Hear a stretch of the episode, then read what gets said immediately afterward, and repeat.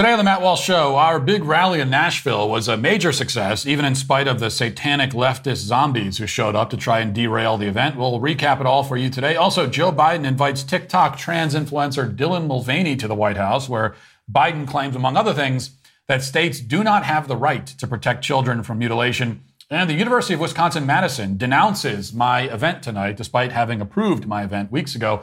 Plus, the Biden administration sends troops to Ukraine, even though we were told that there would be no boots on the ground there.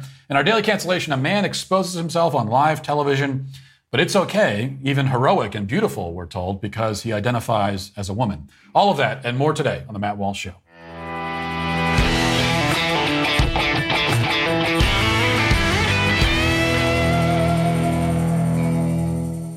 Roe v. Wade has been overturned, and this battle is now finally leaving D.C. and going to the grassroots. No group in America is better positioned than 40 Days for Life to um, handle this. With, with, about 1 million volunteers in 1,000 cities, 40 Days for Life holds peaceful vigils outside abortion facilities. They have a larger presence in blue states, with California being their largest state. Some abortion facility directors say these vigils can cause the, no, the, uh, the abortion no show rate to go as high as 75 percent which of course is detrimental to their abortion business to say the least. These law abiding vigils have closed many abortion businesses in America, and nearly half of those closed abortion facilities were in liberal cities where abortion will remain legal, including um, uh, you know, places like San Francisco, Chicago, and Seattle, places where they're needed the most. 40 Days for Life is effectively changing hearts and minds in the grassroots to end abortion. You can check out their locations, podcasts, and free magazine at 40daysforlife.com. And you know, uh, if you think that uh, this fight is over and we can all just move on with our lives because of uh, Roe v. Wade being overturned, you are sorely mistaken. The fight is more important now than ever. So, for more information, go to 40daysforlife.com. Um, Again, that's 40daysforlife.com. Well, when it comes to activism, conservatives uh, operate at a considerable disadvantage, I think. The left monopolizes many areas of the culture, perhaps none more than this, this field of activism. They have structures in place that allow them to organize their activist activities quickly and effectively. They have armies of paid astroturfed protesters ready to be mobilized at a moment's notice. They have, of course, the entire corporate media in their pocket, always there to promote their efforts, drive attendance, and then uh, give their events glowing news coverage after the fact. But their greatest advantage, which is perhaps a consequence of everything I just listed, is that leftists in general are more prone to get involved in activism in the first place. It comes to it comes to them more naturally, I guess you could say. Conservatives are uh, far more reluctant to get involved in these sorts of things, either because they don't see the practical benefit of it, or because they're worried about the blowback, or because the whole idea is just too weird and foreign to them, or some combination of these. The end result is that activism is a weapon, an extremely effective weapon wielded almost exclusively by one side of the ideological divide. The major exception is the pro life movement, which does manage to hold a massive march once a year. But outside of that, activism on the right tends usually to be a small, um, sort of uh, disjointed affair. I'm well acquainted with these challenges, having been involved in right wing activism over the years. And it was uh, front of mind a few weeks ago when we announced our plans to hold a rally in Nashville calling for an end to child gender transitions, otherwise uh, referred to more appropriately as child uh, mutilation. It, it's a considerable risk to put together an event like this in the cultural context just described. The most disastrous and embarrassing possible outcome is that only a couple hundred people show up. And, and then the problem is that you end up making a statement very much contrary to the one you set out to make. You wanted to show that lots of people support this idea, but then only a few people are there and it doesn't really work out. Many conservative rallies and marches have suffered such a fate. And not necessarily because there aren't many people who, who agree with whatever they're rallying around, but just because of the reasons I already listed, they, that they are, just aren't showing up. So it's a risk, but it was a, a risk worth taking. And I'm happy to report now, in hindsight, that uh, the risk did pay off in a big way for us. So we held our rally outside the Capitol here in Nashville on Friday. According to the official estimates from the local police, we ended up with a crowd of around 3,000 people. Now, I can tell you that I was hoping for at least 1,000. I would have been very happy with 1,500. We doubled that threshold in spite of the built in obstacles. It was an enormously successful event, made all the better by the compelling speakers we had on hand Dr. Colin Wright, Tulsi Gabbard, Chloe Cole, Scott Newgent, uh, Robby and Landon Starbuck, uh, Senator Marsha Blackburn, among plenty of others, all delivering powerful defenses of truth and powerful defenses of our children. So we had we had two primary goals for this rally. One was to further uh, inspire our state lawmakers to follow through legislatively and to legally ban child mutilation in our state. Having spoken to a, a number of them backstage at the rally, I can report that, um, well, they, they were officially inspired and very impressed. So that part worked out. I'm confident that the law will get passed very quickly in this state once the legislature is back in session, which will happen in a few weeks. The other goal was to spark a movement that would extend beyond Tennessee and inspire people across the country to stand up against this madness.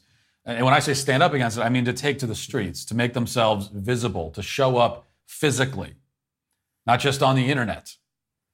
And I think we were successful in that regard too, but of course, only time will really tell the full story. There certainly more needs to be done to turn this into a national movement. You can't accomplish that with one rally, of course. And I intend to stay very much involved in that effort as we go across the nation.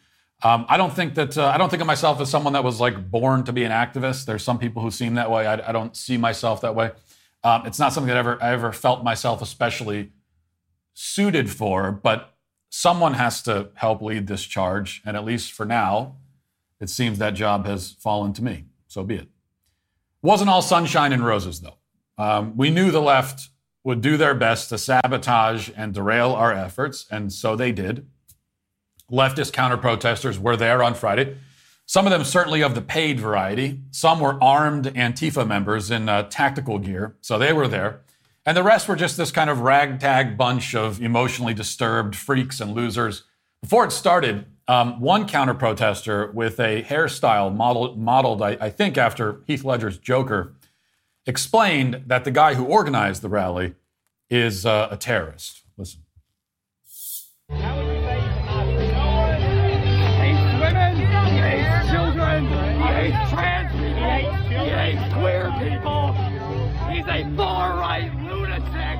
propagandist. If you support anything he says, you are indoctrinating everyone you know into being a Nazi. Matt Walsh is a stochastic terrorist.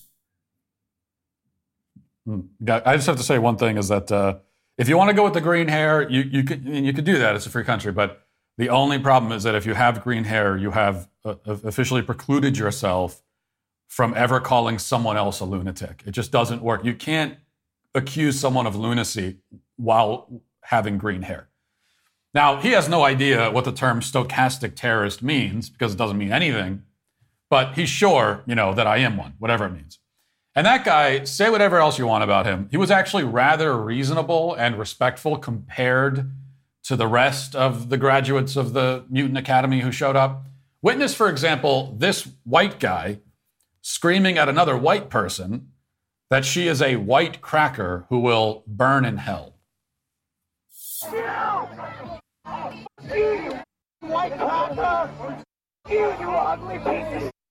look like you got your teeth knocked out, you fascist! Nobody knows who you are and nobody cares and you will die alone!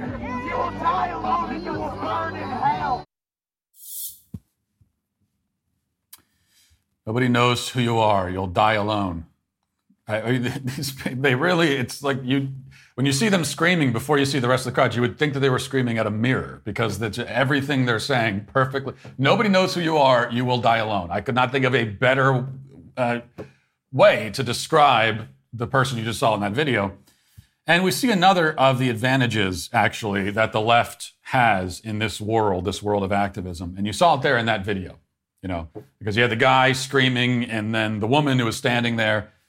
Um, the, the thing for the left is that so many of them are sick, deranged freakazoids, while the people who show up on the other side are just normal human beings. They're tax paying citizens with jobs and children. And many of them simply aren't prepared to be confronted by green haired schizophrenics with bullhorns. You saw that woman, she's like a, it's a normal woman. Now, in that case, she was, she, although she was being verbally harassed and, and, uh, and verbally assaulted, she handles it quite well. She handles it like a pro. But uh, in general, this is, you know, there are lots of people who are just like, they see something like this and they're like, I'm too normal to be a part of this crowd. As time went on, however, the counter protesters, they didn't bother to articulate words anymore. Instead, they just started screeching like brain damaged lizards. Listen.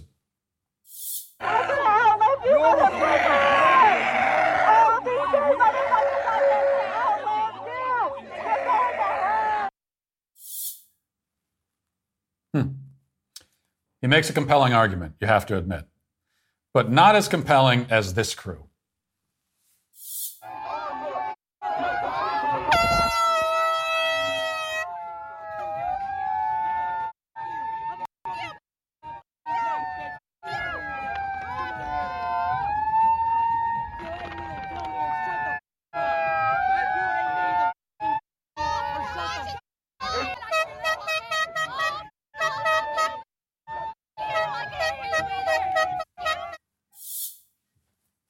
Men, this is what happens if you don't stay at home and raise your kids. Right there. That's that's what happens. You want your kids to turn into that? You want to be disgraced and ashamed for the rest of your life because that's what your children turned into? Now, they carried on with this routine during the event, uh, trying to drown out the speakers and prevent us from being heard. At, at, you know, at most rallies and marches, especially if it's for a leftist cause, counter protesters have to stand off around the perimeter so that the group that obtained the permit for the space can hold their event. That's part of the whole point of like getting a permit, which we did. But for our rally, for whatever reason, the city allowed the leftist trolls to come right into the middle of the crowd uh, with bullhorns and sirens and vulgar chants and all the rest of it. They continued even when they continued for the entire event, even when, uh, for example, Chloe Cole got up to speak. She's an 18 year old detransitioner who came to share her own experiences, her own rather horrifying experiences with gender transition. Um, she's a victim of medical malpractice and came to talk about that. The leftist trolls in the crowd responded by chanting F you fascist the whole time she was speaking to a traumatized 18 year old girl. Now, Chloe continued on, uh, I think, heroically, unfazed. None of our speakers were rattled or flustered by the commotion, and we all managed to be heard above the uh, demonic shrieking. In fact, as I said from the stage on Friday, in the end, I have to be grateful that the disgusting hell spawns did show up because it provided exactly the kind of contrast that I want people to see. On one hand, you have normal, decent Americans of all ages and demographics speaking out against one of the great atrocities of our time. And on the other hand, you have a bunch of screeching goblins who have no argument to present, no point to make, and are only interested in silencing the other side by whatever means necessary. So it's just, it, it's up to each member of the public to decide whose side they want to be on. So you see that footage, you decide who, who do you want to line up with. Of course, it is after the event um, that the uh, leftist vultures really get to work. The freaks go home to their parents' houses and the media takes over. Um, the media's first priority and favored strategy for something like this is to just ignore any conservative march or rally if they can. This is what they do with the March for Life. 500,000 people are out there. They just pretend it didn't exist. And that's what they, they prefer to simply pretend that it never happened and let its memory quickly fade away. But in our case, the event was big and loud and impressive enough that ignoring it was not an option. So they scrambled to plan B, which is to blatantly lie and mischaracterize. The Tennessean's article on the rally is representative, I think. Listen to this paragraph. This is what's in the article. Quote The so called Rally to End Child Mutilation, an event organized by the conservative Daily Wire blog, this event drew a motley crowd of about 1,500 anti transgender rights activists, pro transgender rights activists, Proud Boys, people protesting circumcision, and a variety of other right and left leaning political activists. Okay, so they call the Daily Wire a blog. Um, they cut our crowd size in half. And then they pretend that the crowd was essentially an equal assortment of people on both the right and left. In truth, of course, we outnumbered the counter protesters by probably 20 to 1, if not more than that. There are probably dozens of media reports about the rally, and nearly all of them use these same tactics. Another favorite strategy is this one by an AP reporter. She tweeted, she tweeted this along with the video. She says, Very bizarre scene here in Nashville today. Matt Walsh, Tulsi Gabbard, Senator Blackburn, and other Republicans are scheduled to hold a rally calling to ban gender affirming care for minors. Trans rights supporters are in the crowd. It appears country music is blaring to drown them out. She follows that with this odd claim. She says, There's an argument to be made that this rally is really just to praise Matt Walsh. Yeah, I hold a, held a rally the Praise Matt Walsh rally. No, that's that's not this event. That's uh, we're doing that in two months. There's also, you know, so that's there's an argument to be made for that. She says there's also an argument to be made that that you know you are a political propagandist masquerading as a journalist, Kimberly. And the difference is that there's evidence to support that argument. But the main point is that Kimberly made sure to tweet footage of the crowd taken before the event started.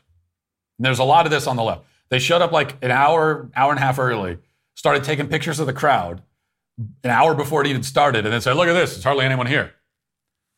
Uh, at a time when you know a half or two thirds of the attendees hadn't showed up yet, and then as soon as everybody was there and the event was happening, you notice that they they stopped tweeting pictures of the crowd. It's interesting how that works. Kimberly eventually published an article for the AP claiming, of course, that hundreds of people were there rather than thousands who were actually there. But she also, what's the interesting thing is that in the article, she only mentions my name once as an aside while listing the speaker. She goes through the whole argument. At the very end, she says, and there were other speakers there too, including Matt Walsh and yada yada. But on Twitter, she was convinced that the entire rally was about me. Which is it? But you know, why should the propagandist pick one lie or the other? There's no reason to. You don't have to settle on one when you can have them all. That's the benefit of being a liar, I suppose. It's only if you're if you care about the truth that you have to worry about things like consistency. But, uh, you know, lies, you can tell any lie you want. All in all, between the media's lies and the left's attempts to sabotage us, one message comes through loud and clear. And the message is that we are winning. Okay? They're throwing everything they can against the wall because we are succeeding. We have all the momentum right now, and they know it. And they're afraid and they should be. Now, they still harbor delusions that these kinds of tactics will um, scare us away. And, and, the thing is, maybe they have reason to think that because in the past, they have been able to intimidate conservatives by screaming in their face, lying about them in the media, on and on. But not this time, because we aren't those kinds of conservatives. See, that was, that was a different era of conservatism. We're in a new era now. This is a new breed you're dealing with, guys. And we're not going away. This is just the beginning. Now let's get to our five headlines.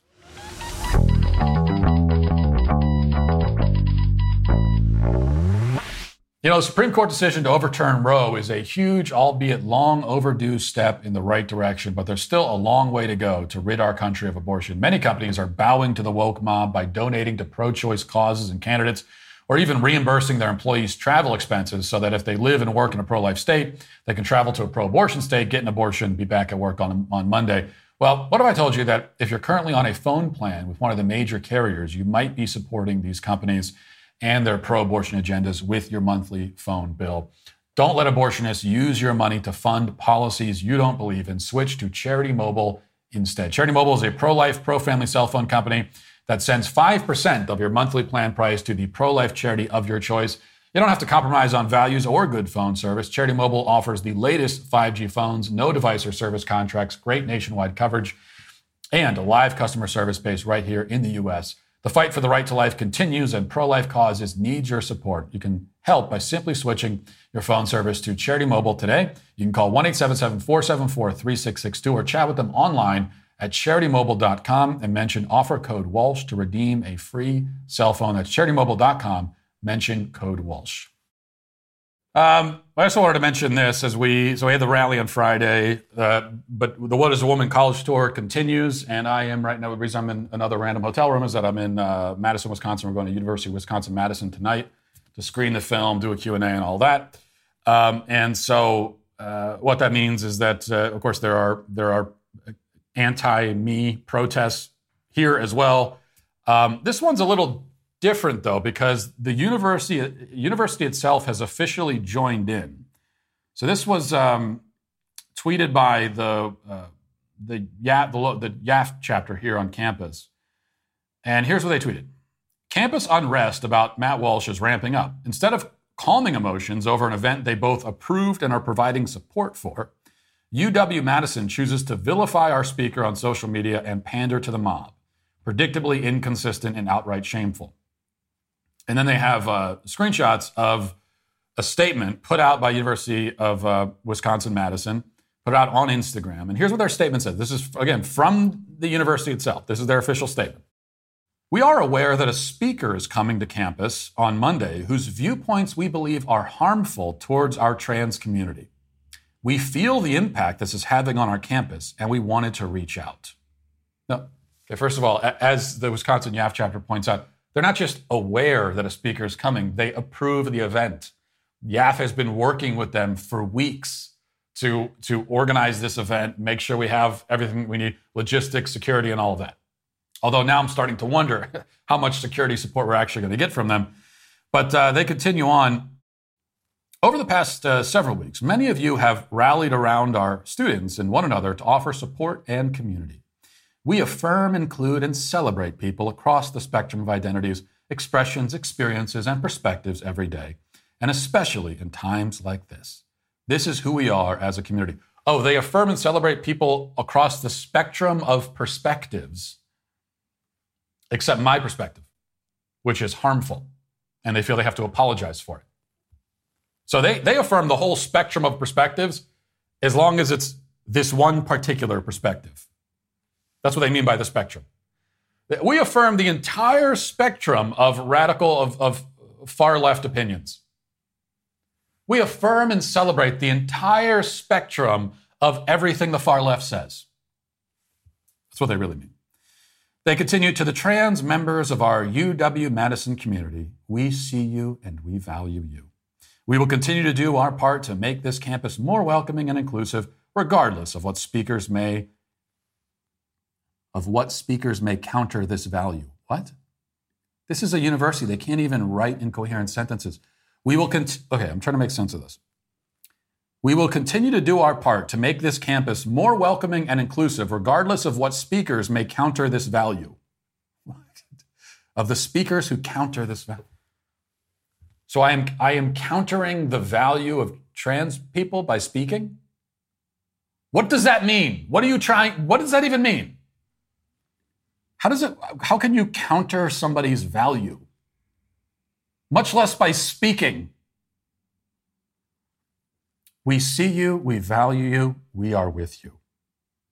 And then it is signed by Christina Olstad, who's the Dean of Students, and she provides her pronouns. And then Gabe Javier, who's the Vice Chancellor of Student Affairs, um, and also provides his pronouns too. So there you go. Now, this is, you, you might think, well, it does, it's like whatever university does before you show up. Not really, actually. This is, this is, uh, I think I say it's unprecedented. I don't know about that, but it's it's actually unusual for the university to officially apologize for and denounce speakers before they even show up. And um, it does certainly make you wonder what kind of, as I said, what kind of assistance they're really going to be offering when uh, when it comes down to it. Meanwhile, the the leftist protesters on campus have been making their uh, opinions known here by spraying graffiti all over the campus. Now, this usually, again, uh, you go to campuses, a lot of times they'll use chalk and they'll write, you know, Matt Walsh is a big meanie or whatever in chalk. But in this case, they're actually spray painting. This is, this is graffiti. And so they've, um, uh, this is one of the reporters with the student newspaper says UW Madison's alumni park was vandalized with messages supporting the trans community just hours before conservative commentator Matt Walsh is scheduled to appear. It says FUW and YAF, Matt Walsh equals Nazi. Stop letting Nazi, no, and then it's cut off. Stop letting Nazi, stop letting Nazis do what? What aren't Nazis supposed to do? I need to know the rest of the message. And then um, also in, in huge letters right across the front of the building is spray painted trans women are women, F. Matt Walsh and YAF. I could not ask for better advertisements for this event. So I do appreciate that. Um, and there's been more vandalism too. It just a couple of the quick points. First of all, once again, if there's anybody on, on the left on campus who uh, feels that feels this way and, and thinks trans women are women and that I'm a Nazi and I'm harmful and I'm bigoted and all this kind of stuff, well, all you have to do is come to the event, and if you can get behind a microphone at the Q and A and defend the proposition that trans women are women, if you can successfully defend it, thereby debunking my entire position, then you will have really silenced me because you know what's going to happen then? If you could do that, I, I, I, guarantee. Here's what I would do. Here's my here's my pledge. If you can successfully defend the proposition that trans women are women, um, right to my face, I will immediately retire from public life, disgraced and ashamed, on the spot. I'll just walk away from the microphone and say I'm done, and I'll apologize even. If you if if you can successfully defend that trans women are women, if you can. Um, or you can huddle outside and scream and spray paint and all the rest. So, and the, the, second point is that, you know, we hear about words being incitement and stochastic terrorism and all the rest of it. I could very reasonably make the case that the University of Wisconsin Madison is actually trying to incite violence against me by saying ahead of time that I am harmful to the community. Um, by saying that ahead of time when they know that there's all these crazy leftists there and they're spray painting, they're already committing crimes in the lead up to me showing up. I could very easily make the case that this is a, an example of inciting violence. You've got these deranged lunatics, and you tell them that, yeah, this guy's harmful to you. He's dangerous. If one of them tries to act on that, then who's to blame for that? Not that I'm all, at all worried. I'll still be there. No question about it. All right, so Biden met in the White House with a bunch of TikTok stars or uh, whoever these people are, and there were a few concerning moments, the most glaring of which was an exchange with a guy that you'll unfortunately recognize. Uh, Dylan Mulvaney, once again, the man who has uh, risen quickly to prominence on the strength of his degrading, cartoonish impression of a woman. And I mean, just just follow the trajectory of this dude. Okay, he he's just a dude no one's heard of and then he decides one day he wants to be a woman and starts doing his uh, starts doing his you know woman face, um, his menstrual show impression of a woman, and then immediately he's, tre- he's trending on TikTok. He's got a massive social media following. Corporate brands are uh, lining up to give him money, and then the White House contacts him and invites him to come speak to the president of the United States.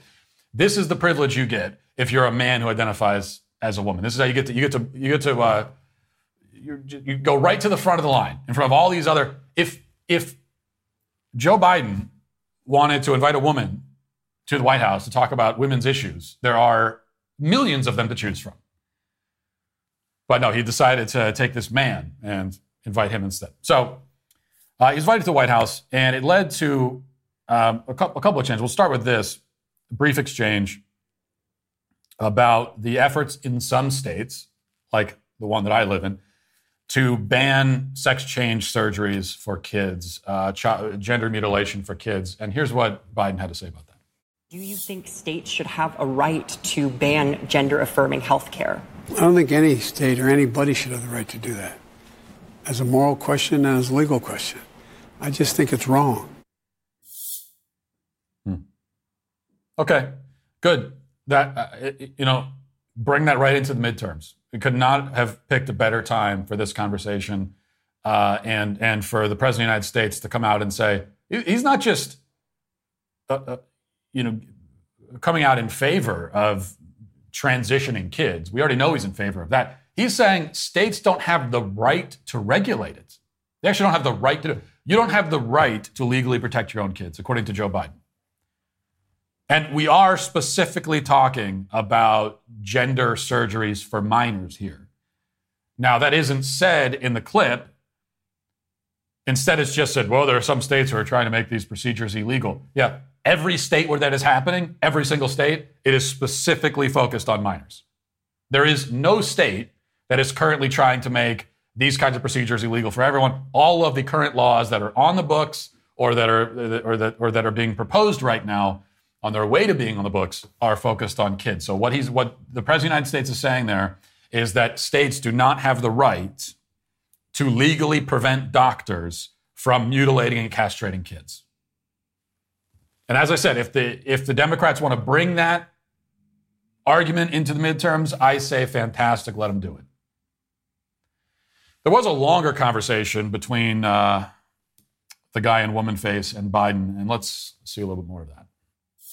And it, it feels like Republicans have turned trans and non binary people into this thing to blame society's downfall on in some ways. And this narrative is not only dangerous to our mental health, but also our physical safety. And particularly, trans women of color are being murdered at an alarming rate. More than any other group of people. Thank you. How can Democratic leaders be more effective in advocating for us trans people and our families and our lives and our opportunities? I'm not being facetious when I say this, being seen with people like you. No, I mean it. I genuinely mean it. People fear what they don't know. They fear what they don't know. And when people realize, individuals realize, oh, this is what they're telling me to be frightened of, this is the problem, this is, I mean, people change their minds. People are just don't know enough to know. And it's not because of intellectual incapability. It's just lack of exposure. And, uh, and I think that uh, it's really important that we continue to speak out about the basic fundamental rights of all human beings. And the idea, the idea that what's going on, you know, in some states, I won't get into the politics of it, but in some states, it's just, it's outrageous, and I think it's immoral. The trans part's not immoral what they're trying to do to trans persons is immoral. It's outrageous. It's immoral to not castrate kids, Biden says. First, you know, they keep carrying on with this nonsense. Uh, so, so I, you know, I, I have to continue reminding you that it is nonsense. The stuff about the trans murder rate, how trans people are murdered more than anyone else, an alarming rate. There's an epidemic of anti-trans murders. All of that is it's, it's a flat out lie. Uh, they're, they're making it up. Um, all they do is make stuff up and what they do is they report the total number of trans people who were supposedly murdered, the, the total number, all of them, every single murder, and they insinuate or outright claim that they were all killed, every single one of them, in anti trans hate crimes. So, according to them, according to the left, no trans person is ever killed except as a hate crime. If it weren't for hate crimes, trans people would never be killed. There, would be a, a murder rate of zero if not for hate crimes.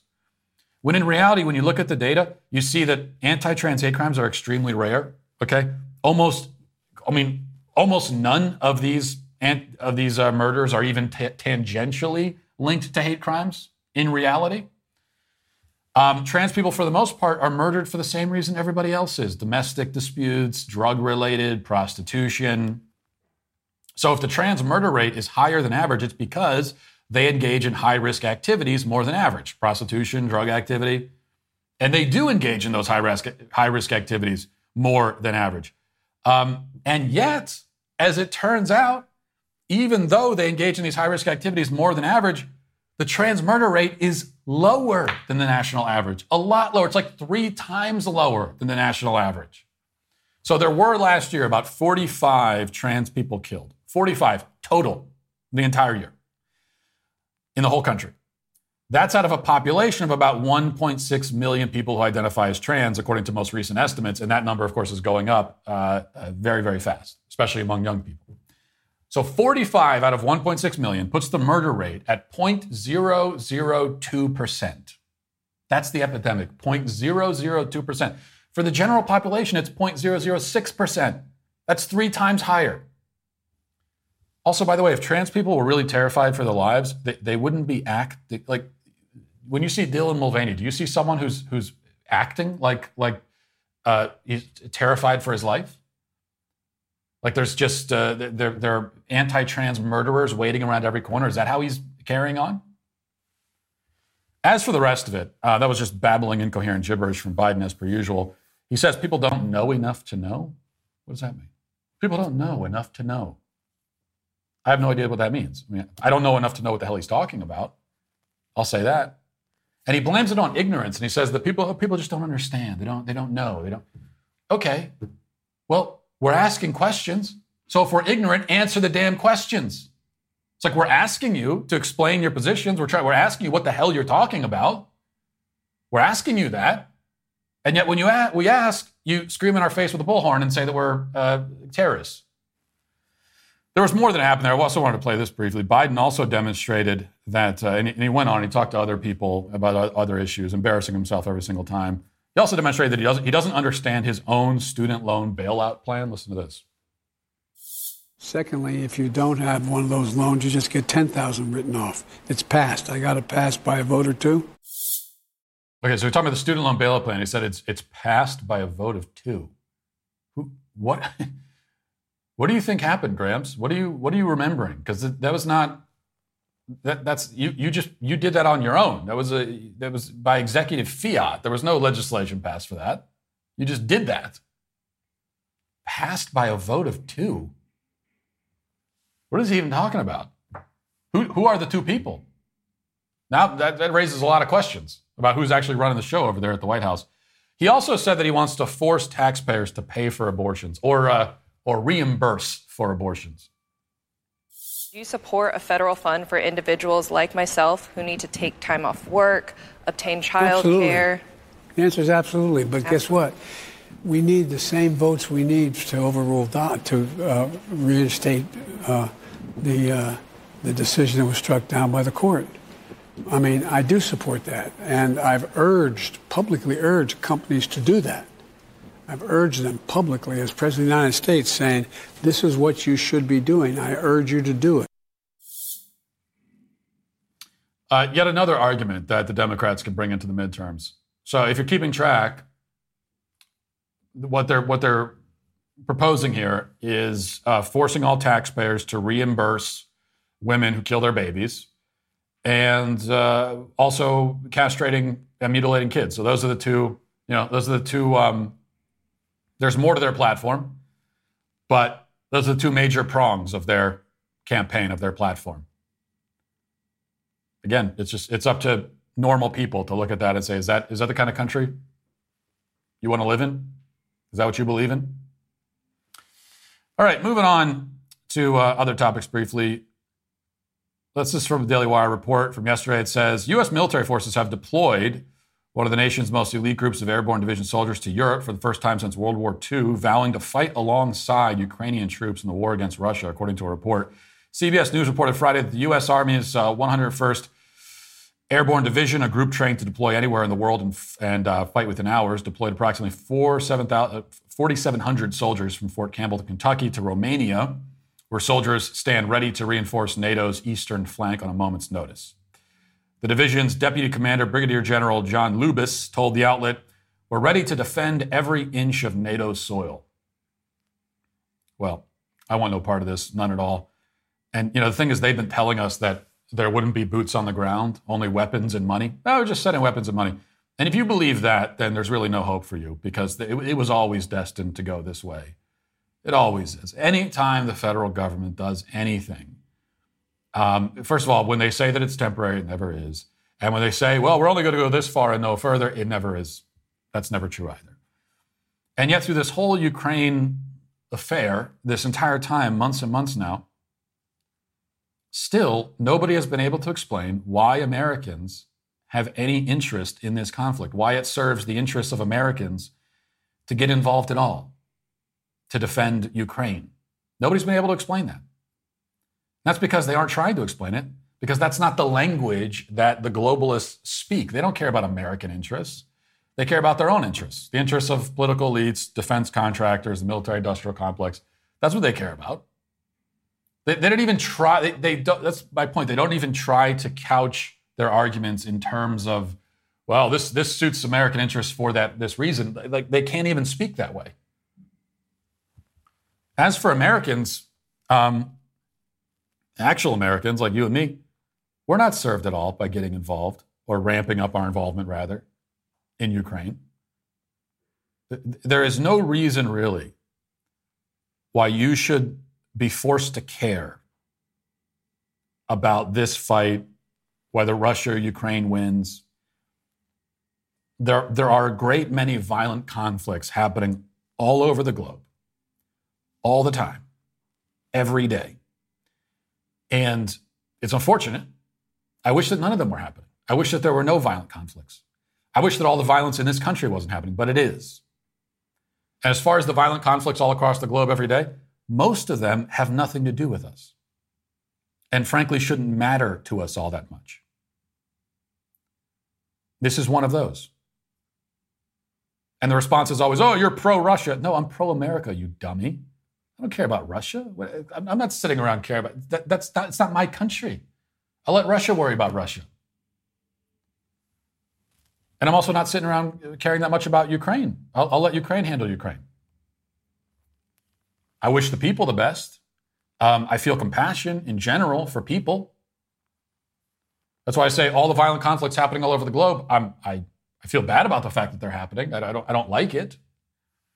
And when you tell me about one particular incident or something that a tragedy somewhere or whatever, violent conflict, and, and I hear about it, I think, well, that's that's a terrible thing. That's really terrible. But that's all I can say about it. There's nothing else to be said. The fate of other nations as political entities is not my concern. It's their concern. So let them work it out. Why is this so hard? Why is this a difficult concept to understand? It really isn't, or it shouldn't be. All right, we also have, uh, well, I got to mention this before we get to the comment section because it's just wonderful. This is from the New York Post. It says a new book by lefty Democrat uh, Representative Cori Bush debuted with a faceplant this month, selling 729 copies in its first week, according to industry tracker NPD BookScan. Uh, the Forerunner, a story of pain and perseverance in America, was released by uh, Knopf on October 4th. The publisher paid Bush, an anti police socialist who stoked BLM riots in 2020, in advance of at least $50,000, according to Bush's financial disclosure. Things only went downhill from there, with uh, NPD reporting just 288 books sold in its second week. Wow, that I almost feel bad. This is another tragedy I, I almost feel bad about. Actually, my compassion does not st- extend far enough to really feel bad about it. But uh, the book is billed as a political memoir which delves into Bush's history as a minimum wage worker, survivor of sexual violence, and Black Lives Matter activist. Industry in- insiders called the book launch mediocre, which, which is being really generous, and said that uh, the publisher was unlikely to recoup their investment. Yeah, I would say so. The public yawn comes despite an intense marketing blitz, which included fawning reviews from friendly outlets like New York Magazine and Forbes Women. The book received glowing testimonials from Whoopi Goldberg, Margaret Hoover, and Joy Reid. Bush even plugged the memoir on The View and The Daily Show on the day of its release. So you, have to understand just what a catastrophic failure this is. And it's very reminiscent of um, there was the book about uh, uh, Dr. Jill Biden Dr. Jill Biden that came out a few months ago, and we had fun talking about what a, what a I forget what the exact numbers were on that, but it was just a, terrible. Nobody bought the book, nobody cared, and that's certainly the case here. Also, keep in mind, 729 copies sold. A certain portion of those are going to be bulk purchases, uh, organized by the publisher or by people, you know, or by uh, Cori Bush's campaign or, or whatever through surrogates. Uh, so there's going to be some bulk purchases they do. It's really, probably that's all of the, the books. I don't think any actual real person went out and bought this book or went to Amazon and bought it. Because why would they? And this is in spite of the massive amount of publicity. This is the, uh, we talk about the advantages they have on the left. And it's important to always highlight those advantages, not because we're whining about them, but because it makes their failures all the more humiliating for them. So this is the, you, you can, Cori Bush puts a book out. She has her pick of the litter. She can go on any show she wants to. She can get the book out in front of millions of people all at once. She can do prime time. She can do daytime TV. She can do all of that. And she did. And still nobody bought it. And I, I just have to point out that 729 copies, that is fewer copies than Johnny the Walrus sold in like the first hour of its release. And that's in spite of the fact that, of course, because I'm a conservative and I am myself, I, I, don't get to appear on all these shows. I did Tucker Carlson, which is a big boost. That was it as far as big national shows go. That was it. I really wanted to go on uh, The View. We tried to make that happen and it just, it didn't. So 729, you know, more than that in an hour, and she does that in a week. Just a, a horrific embarrassment for her. But again, it shows keep so so we've got Cori Bush selling no copies of her book. Um, and this is in the same around the same time frame that AOC is doing her uh, town hall meetings, and no one's showing up to them, and the few people who are showing up are only are only there to scream at her. So she got the sparsely attended town halls, books not selling anything. These are supposed to be the the new stars of the Democrat Party. This is the squad we're talking about. Okay, the squad that's supposed to be the the Beatles of the Democrat Party, and nobody cares about these people. Nobody actually cares. This is all astroturf. This is all uh, uh, contrived. There are these political sensations entirely contrived by the media. And it's just uh, fantastic. Let's get to the comment section.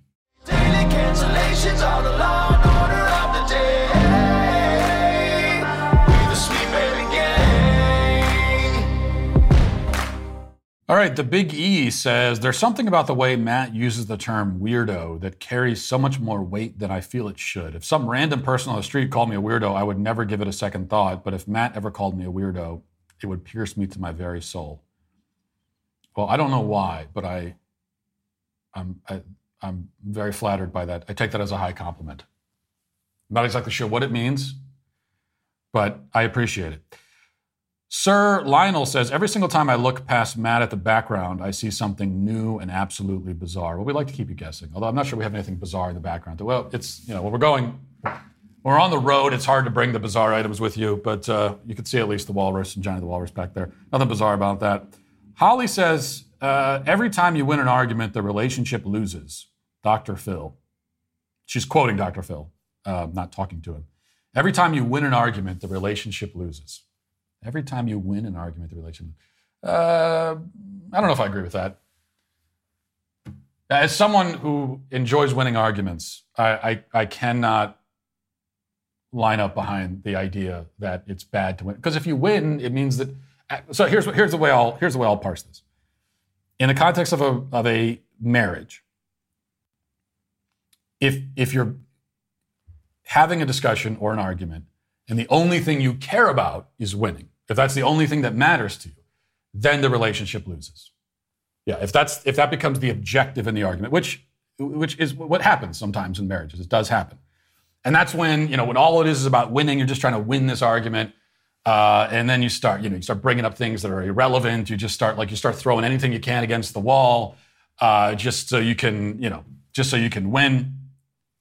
Uh, when you do that, then yeah, the relationship loses. But if you're having an argument or a, a heated discussion in a marriage and you raise points, and then the other party concerned realizes that the points you're raising are correct and says so, then it's hard for me to see how the relationship loses in that. That is, uh, that is, that is reunification.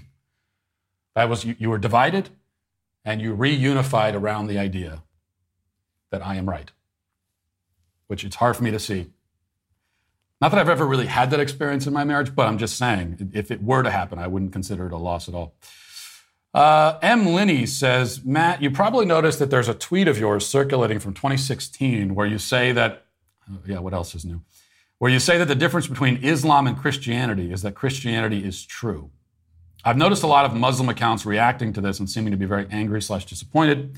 But I'm not sure how that comment could be controversial or why they're digging it up all these years later. Yeah, I did notice that because I started getting notifications from people uh, trying to dunk on this tweet six years later. By the way, you can't dunk on a tweet six years later. Dunks have to come in the first day or two. I think you have about a 48 dunk window. You have a 48 hour dunk window for tweets. And after that point, the game is over and you just, it's too late to, to dunk. In this particular tweet, Yes, I, I, said that Christianity is true and Islam isn't. There was a context for that comment. I didn't just say it randomly. There was context related to the news cycle at the time that would have made sense to people six years ago. But this is one of the cheapest and lamest things people do on the internet, where they pull something completely out of the conversational context years later and they react to it as if it was blurted out entirely at random. Um, so it's just a lame thing. But of course, in this case, even if I did say it at random, it makes absolutely zero sense to be offended by it. What exactly are you offended by? Of course, I think Christianity is true. I'm Christian. Every Christian believes that Christianity is true, or else they wouldn't be Christian. Now, there might be people who call themselves Christian and don't believe that Christianity is true, but they're not really Christian. And if I think that Christianity is true, then obviously I think that every other religion is not true. What else would I think?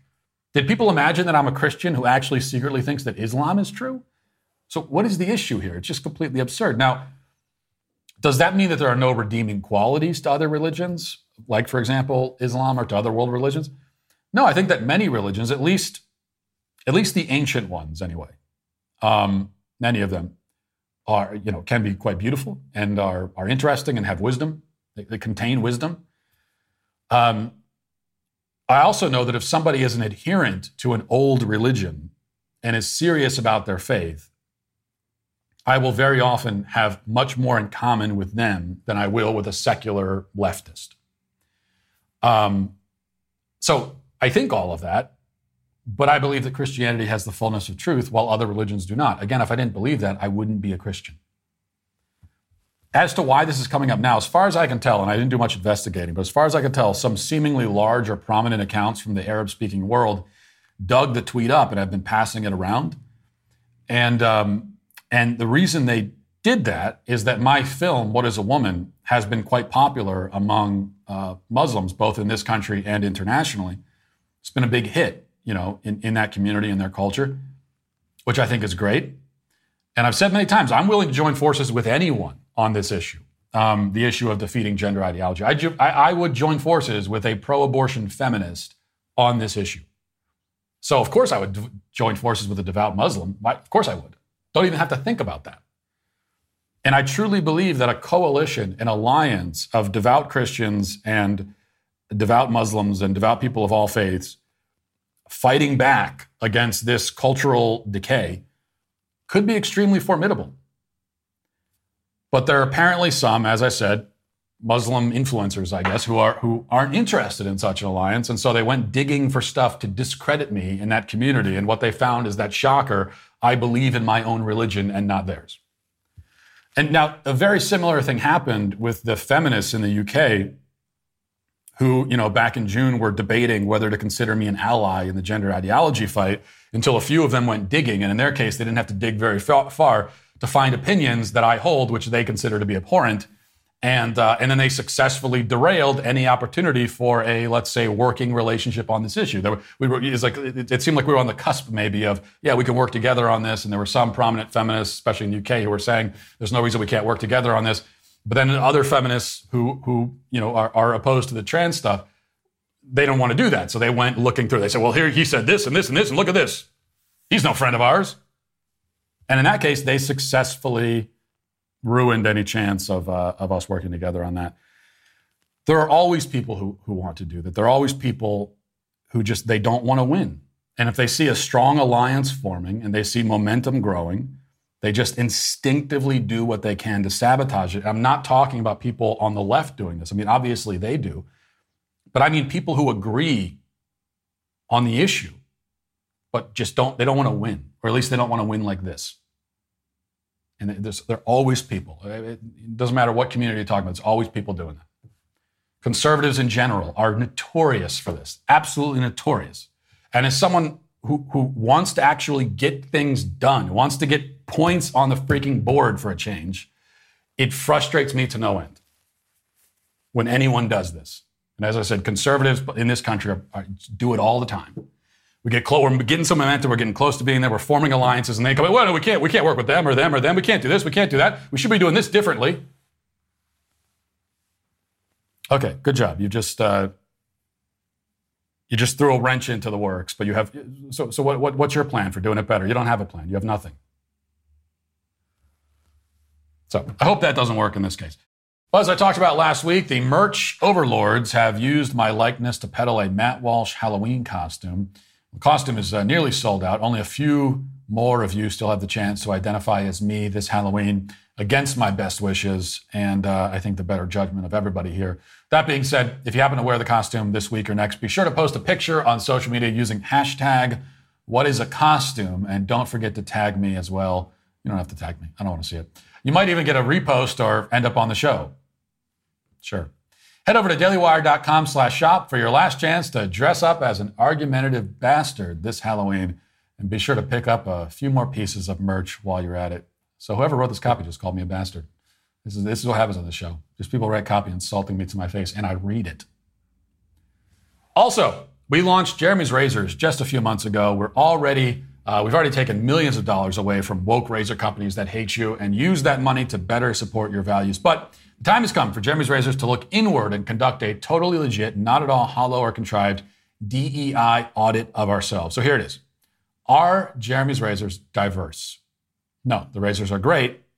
We don't need to make different ones. Are Jeremy's Razors equitable? Yeah, well, yes. When you buy a founder's kit, equity is transferred away from your pocket and into Jeremy's, right? Jeremy's. And lastly, are Jeremy's razors inclusive? Of course they are, because they include blades. So there you have it. Jeremy's Razors is now DEI self accredited and still the only razor brand who actually upholds virtue instead of signaling it. And if you haven't already done so, get your shave kit today at jeremy'srazors.com. And in case you missed it, Ben Shapiro released a brand new episode of his Sunday special this weekend. It features a very special guest, the president of Brazil. You can watch the episode on Daily Wire Plus or listen on Apple Podcasts, Spotify, or wherever you get your podcasts. That is literally everything happening at the Daily Wire right now. Now let's get to our daily cancellation.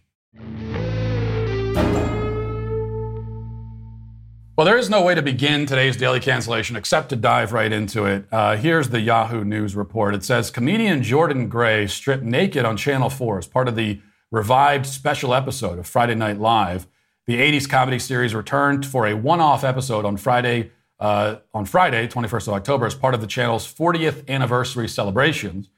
Ben Elton was back at the helm, whoever that is, along with former Friday Night Live cast members Enfield, Brand, and Julian Clary.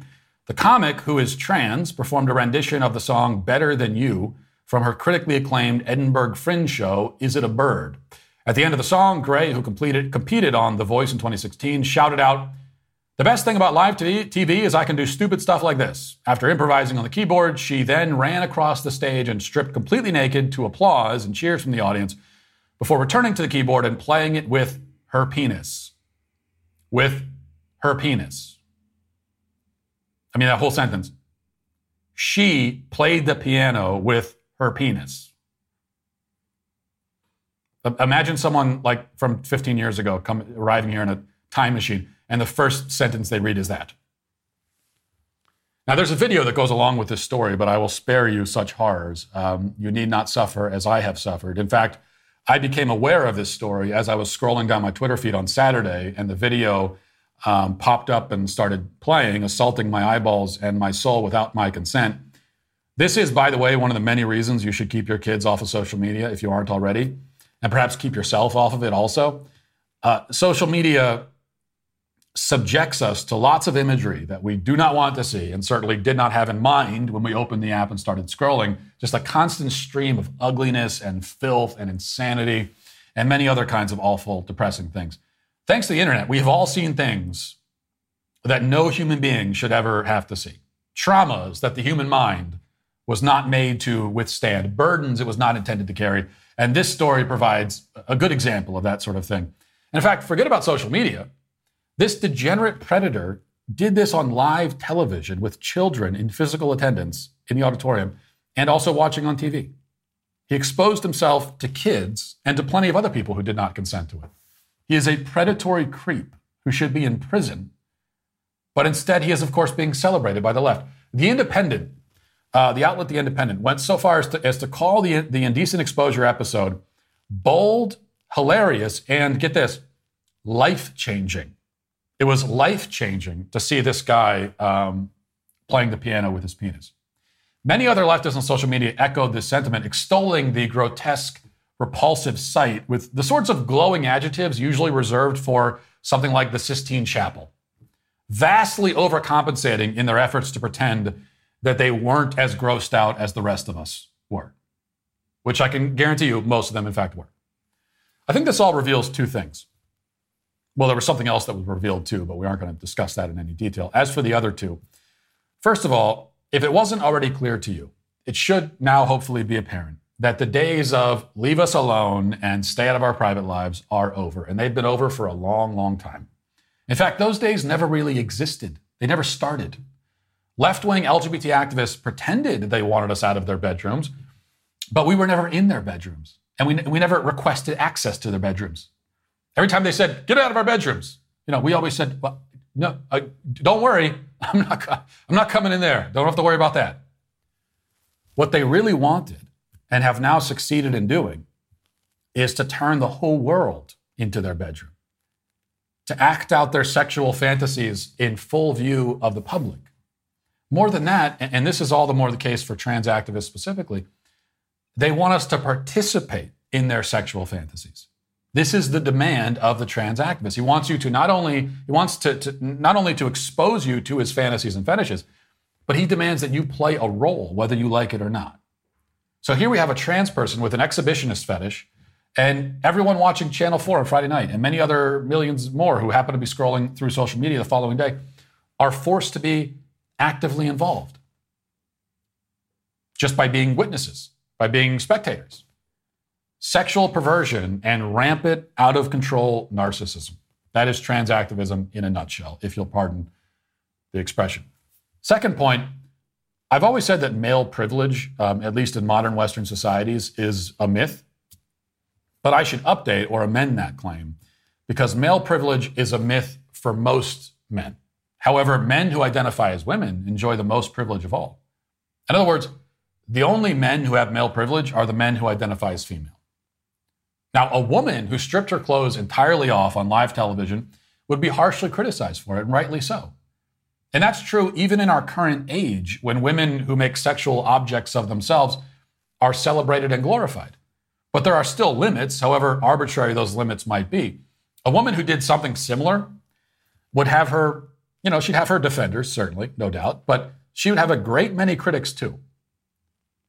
And that's even more the case for so-called quote unquote cisgender men, otherwise known as just men. If this was if this was some dude who identified as a dude and fully exposed himself on television, he would be seen straightforwardly as a predator, a Harvey Weinstein type. He would be, after all, exposing himself to an audience without that audience's consent. Now, considering what counts as sexual harassment these days, a guy pulling his penis out on stage and whipping it around would, without question, be found guilty of it. You could be accused of crossing the sexual harassment line if you pay a woman a compliment in a way that she finds creepy or awkward or whatever. So, exposing your genitals to thousands of women all at once without their consent would obviously obliterate that line, wherever the line is drawn. So, if this was a man who identifies as a man, he would have then no defenders anywhere.